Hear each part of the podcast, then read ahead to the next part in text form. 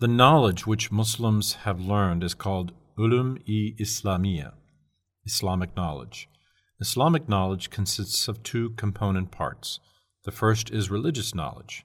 It is also called ulum-i Naqliya. This is the knowledge derived from four sources called Adila-i Sharia and are of two sections.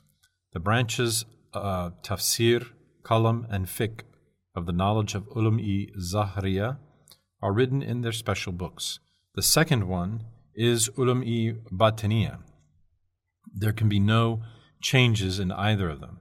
The second component part of ulum-i Islamiyya is scientific knowledges or ulum-i Aqliya.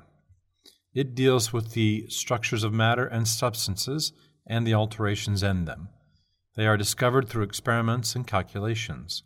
Alterations in this aspect of knowledge is possible in course of time. Those disbelievers who changed religious knowledge to make it compatible with scientific knowledge are called philosophers and reformers of religion. These people believe in their minds, not the words transmitted. Muslims who try to corroborate religious knowledge with scientific knowledge are called hukama.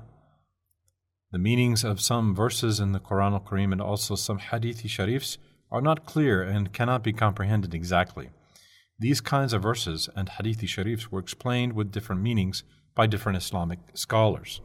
Thus, 73 groups who believe differently some of the facts which are to be believed emerged. Among them, the only one group whose belief is correct is called the Ahl Sunnat or Sunni. Those who derive wrong meanings are called heretics, or the ones who have deviated from the right path. Shiites and Wahhabis are in this group. A person who tries to corrupt the beliefs of a Muslim by giving wrong meanings to scientific discoveries is called a zindiq or sham scientist.